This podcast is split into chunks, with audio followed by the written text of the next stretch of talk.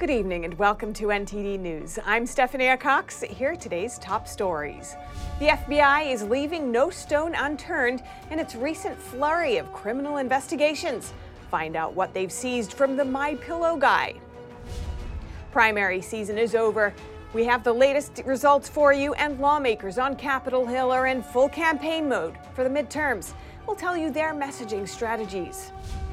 Supporting the needs of illegal immigrants isn't free, but just how much is it costing taxpayers? A new report shows the amount has increased by $20 billion per year since President Biden took office. The Biden administration racing to avert a rail shutdown, hosting talks with railroad and union officials. And an educator with the Department of Defense brings what she calls woke ideas to the military. We hear from a retired lieutenant general how such ideas would have affected his missions.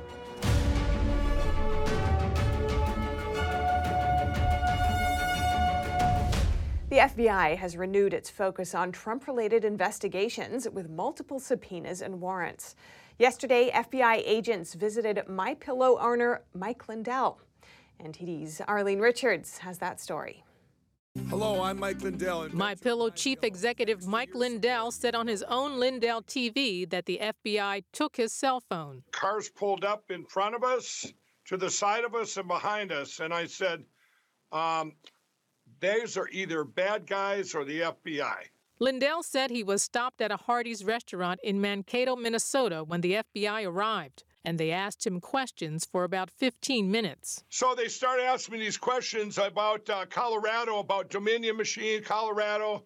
Um, with, with uh, Tina Peters and uh, Doug Frank. In February 2021, Dominion Voting Systems sued Lindell for alleged defamation. They accused Lindell of using a marketing campaign to push a narrative that Dominion machines were used to steal the 2020 election. Tina Peters is the Republican Colorado County clerk indicted for an alleged security breach of election equipment. She faces 10 criminal charges, including conspiracy, criminal impersonation, identity theft, and official misconduct. Last week, she pleaded not guilty at a court hearing. And Doug Frank is an Ohio educator who claimed Dominion voting machines manipulated the 2020 election. Lindell said after those questions, the FBI told him what they came for. Then he goes, um, "Well, I got I got some bad news," and I go, "Okay, here it comes." Right? He goes, uh, "We're taking your cell phone. We have a warrant for your cell phone." A spokesperson for the FBI's Denver field office confirmed that the FBI served a warrant. If you read this, they ha- they would have they would have done everything they could because they could, you know, the phone was right there. Believe me, they would have got the phone.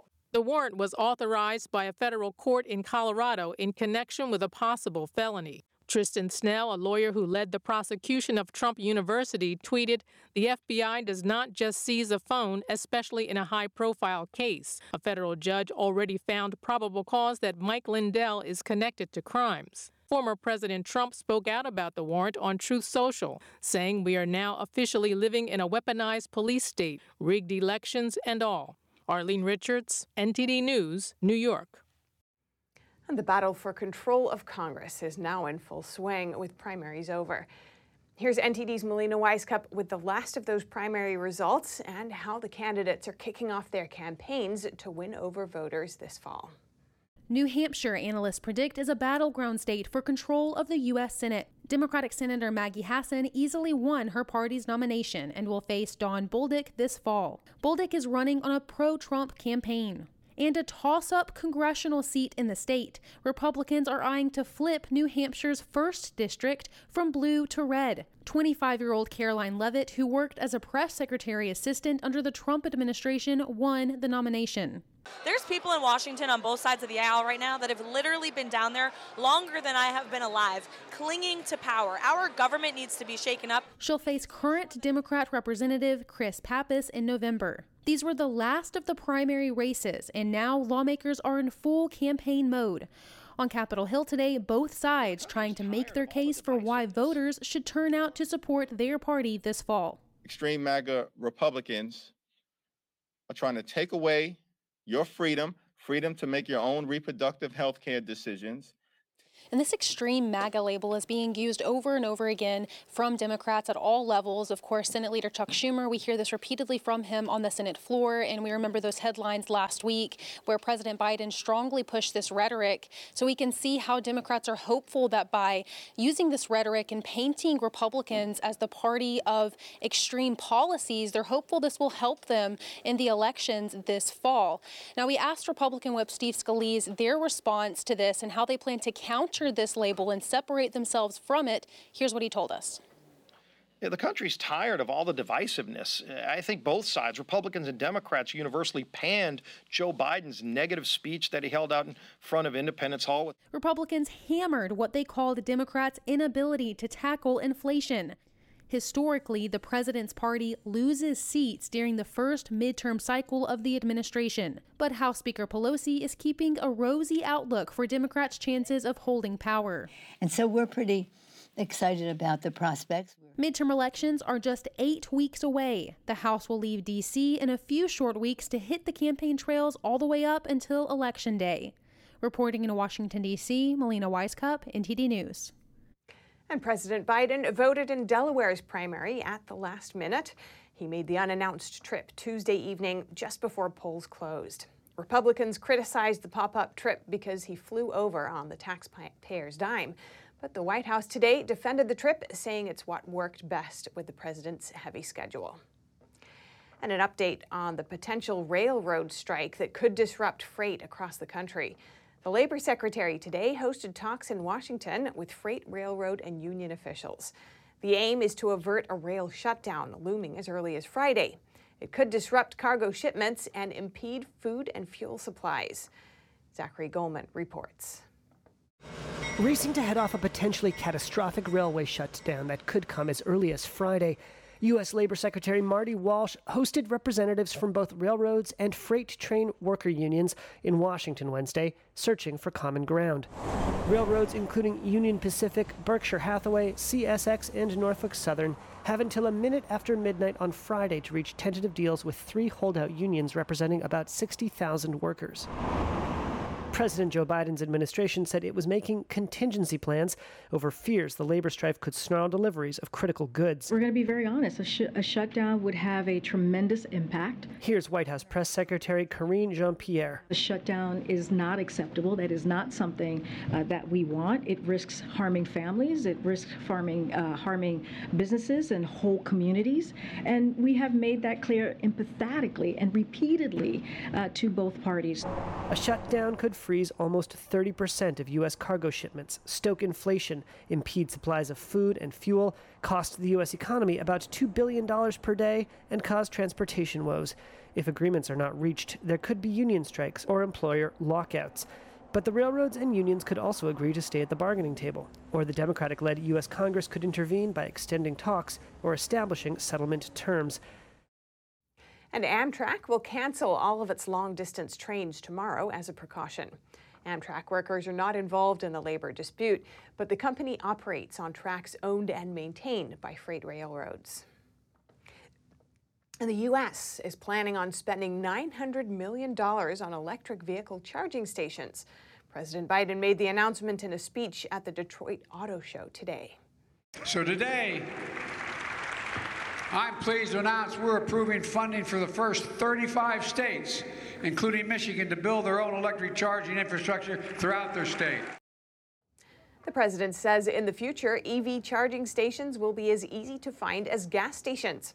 Congress and Biden have pledged billions of dollars to speed up the transition to electric vehicles. Still, gasoline powered cars are well represented at the Detroit Auto Show. Last year, Biden set a goal to have half of new car sales be electric vehicles or plug in hybrids by 2030. And the Justice Department is charging three Iranian nationals for a broad hacking campaign. They're accused of cyber attacks targeting U.S. power companies and local governments. The cyber criminals attacked hundreds of victims around the world, including here in New Jersey and elsewhere in the United States as well as in the United Kingdom, Israel, and even in Iran, where they operated. The indictment says the three Iranians engaged in a series of ransomware schemes starting in October 2020. The victims reportedly include a New Jersey local government, a Mississippi power company, an Indiana utility, and a domestic violence shelter in Pennsylvania. The hackers demanded money, and some of the victims paid. The Justice Department says, quote, the government of Iran has created a safe haven where cyber criminals acting for personal gain flourish. The three alleged hackers are believed to be in Iran, so it's unlikely that they will face trial in the U.S. And a new report estimates the cost of the benefits and services that the U.S. provides to illegal immigrants. It says taxpayers will pay an extra $20 billion per year to meet the needs of the approximately 2.3 million immigrants who have entered the U.S. illegally since President Biden took office. NTD's Jason Perry has the story. Since President Biden took office, it's estimated that approximately 2.3 million immigrants have entered America illegally, including about 1 million gotaways. And according to a new report by the Federation for American Immigration Reform, or FAIR, taxpayers will pay an extra $20 billion per year to meet the needs of the illegal immigrants. That's in addition to the $140 billion a year taxpayers already pay to provide benefits and services for long term illegal immigrants, according to the report. But it's going to be a big, big cost for a long, long time. I spoke with Todd Bensman of the Center for Immigration Studies and author of Overrun. Most of these people who are coming in or being allowed in don't have medical insurance. So they're just going to be, you know, write offs for hospitals who are then going to go to the federal government and ask for bailouts. Uh, cities already are asking for federal bailouts just to, to cover the cost of homeless shelters and food and clothing and all that sort of thing. He added that millions of children of the illegal immigrants will also be entering the American public school system. And we're only halfway through the, the Biden term. There's another two years they're going to put on here. So whatever they're coming up with now is probably half what it's going to be. Dan Stein, the president of FAIR, which published a report, said the additional $20 billion could be used to support important needs of the American public he cited a recent study by the Russell Sage Foundation. It found that more than one third of families that work full time year round do not earn enough to cover a basic family budget that includes food, housing, medical care, and other necessities. We reached out to the White House for comment, but we didn't hear back before airtime. Jason Perry, NTD News. The Department of Defense employs a self proclaimed woke administrator in a leading educational role. What's the impact of her ideas in the military? Our reporter spoke with a retired lieutenant general. Kelisa Wing works with the Department of Defense Education Activity. She's the Chief Diversity, Equity, and Inclusion Officer. Fox News shared this tweet where she described herself as a woke administrator. The outlet also reports she once responded to a Twitter user saying, I am exhausted by 99% of the white men in education and 95% of the white women. Where can I get a break from white nonsense for a while? NTD spoke with retired Air Force Lieutenant General Thomas McInerney, who was a fighter pilot for 35 years. He has opposite views from Wing. He says he once led 45 fighter pilots on a mission, and so called woke ideas would only have hindered him from doing his job. I didn't recognize anybody's skin colors. It has nothing to do with performance in military. So I'm embarrassed, ashamed, for the military leadership and the civilian leadership in the Department of Defense that are, first of all, hiring people that think like this, and second of all, institute critical race theory and these other Marxist ideas. Wing has written several children's books, such as What is Anti Racism and What Does It Mean to Defund the Police? Some consider ideas like anti racism, which come from critical race theory, to divide people against each other. General McInerney says those ideas shouldn't be involved in the Department of Defense since it's important to be united and have each other's backs. Any team sport, how do you bring everybody together? The military is exactly the same thing. And so these are deliberate, divisive means and uh, procedures that they are trying to use on it. The general says there are actors who try to weaken the U.S. military and its status as a global superpower. NTD reached out to Department of Defense Education Activity to ask whether they agree with Wing's ideas, but didn't hear back before broadcast. Reporting by Arian Pastar, NTD News. Parents and leaders across the country have raised concerns about teaching ethnic studies and critical race theory in schools, saying they're divisive. One former high school teacher tells why she quit her job after speaking out against the curriculum. Callie Fontanilla is a former California high school teacher of 15 years. She explains to California Insider's Siyamak Khorrami why she quit her job after speaking out against critical race theory and ethnic studies. Is basically dividing our kids by color, by the color of their skin, and teaching them to look at everything through the lens of color rather than being a colorblind society. Fontanilla says she first noticed critical race theory when she looked at a lesson plan she shared with another teacher. She explained that it became a ninth grade requirement after Governor Gavin Newsom signed it into law requiring high schoolers to take critical race theory to graduate in 2021. It could be taught explicitly or implicitly. They taught the students how to analyze school policy through critical race theory. They also taught them the benefits of critical race theory. They taught them how colorblind society is not is not progressive anymore. Um, so my students, my ninth grade students, actually learned the real critical race theory but there's also now a push to hide critical race theory and just teach all of the core tenets of critical race theory. She says the students were given a privilege quiz on day five. a privilege quiz is basically asking the kids questions that are very carefully chosen and then ranking them by privilege against their classmates. And they were asked to reflect against their privilege if they were on the top or on the bottom against their classmates. So it's just already dividing our students. She says there was also a slide on Marxism presented in a positive way. Their goal in this is, and this is also was part of the curriculum, was to decolonize America, to have a revolution. The goal of the class was in even in the first slide that the teacher gave the students, it said to be woke. She explained that teachers were also taught concepts of critical race theory in college, so when they teach other students, it carries over. In addition, they will start noticing and pointing out elements of racism. Fontanilla suggested parents pull their kids from public schools so that schools will receive less funding, sending a message that parents do not like what their kids are being taught. She also cashed out her retirement to open her own online, fully accredited K 12 school.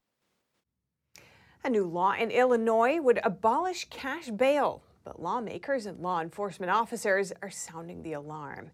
The new bill is set to take effect in 2023. A criminal reform bill in Illinois, known as the SAFE T Act, is set to go into effect on the first day of 2023. And it would abolish the cash bail system for most offenses, meaning most criminals would go free before their trial. Now, local officials are sounding the alarm. This includes but isn't limited to kidnapping, armed robbery, second degree murder, drug induced homicide, aggravated DUI, threatening a public official, and aggravated fleeing and eluding. Offenders released on electronic monitoring have to be in violation for 48 hours before law enforcement can act. Among other things, the act will also restrict who can be arrested and make probation more likely for people convicted of some drug offenses. Supporters say this will make the criminal justice system more fair for racial minorities.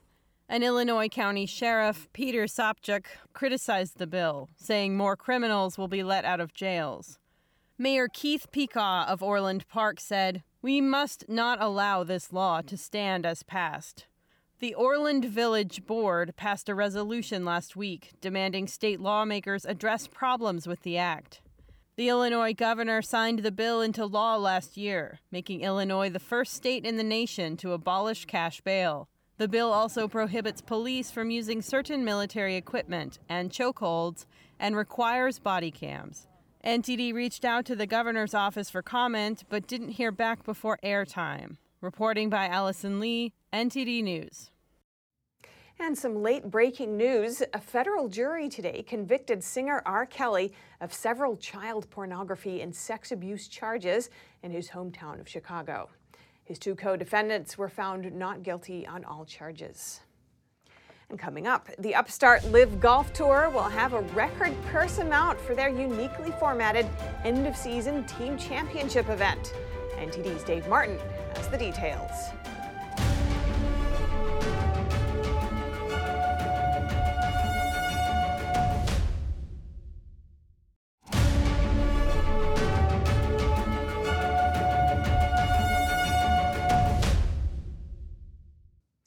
Over to the UK, members of the public have started to pay their respects to the Queen, who's lying in state in Westminster Hall.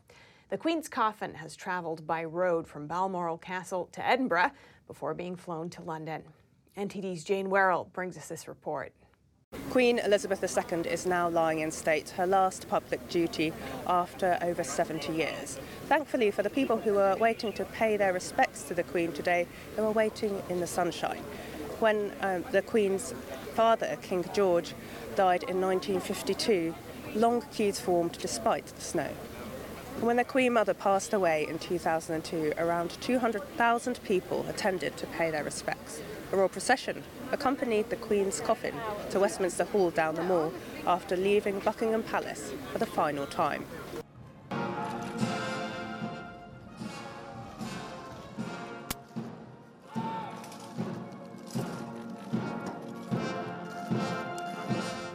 Here, Prince Harry, Prince William, and King Charles follow the coffin with other royals.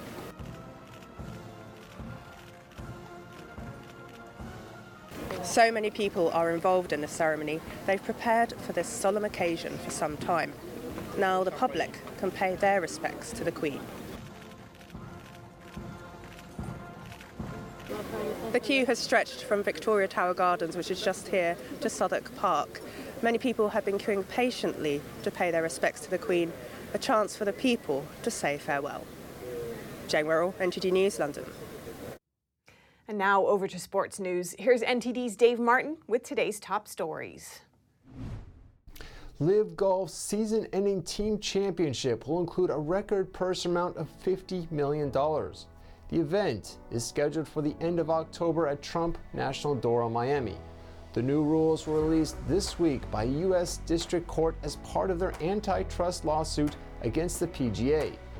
The event will feature 12 four man teams vying for the top prize of $16 million, with the remaining purse split between the other teams based on rank. The top four seeds will each receive a first round bye, and seeding will be determined by a closest to the pin shootout by the team captains, which happens right after the players are drafted. In NFL news, the New York Jets have announced quarterback Joe Flacco will be the Week 2 starter. Head coach Robert Saleh said simply, Joe is our quarterback when asked Wednesday.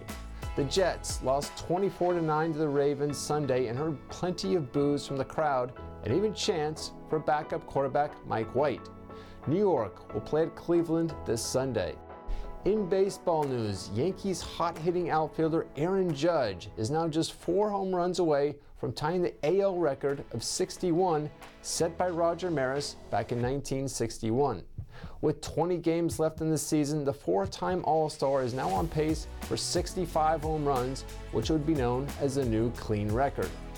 Judge is more than 20 home runs ahead of his closest competitor and is also comfortably the league leader in RBIs with 123, while his 310 batting average puts him in fourth place, not far behind Luis Arraez's 319.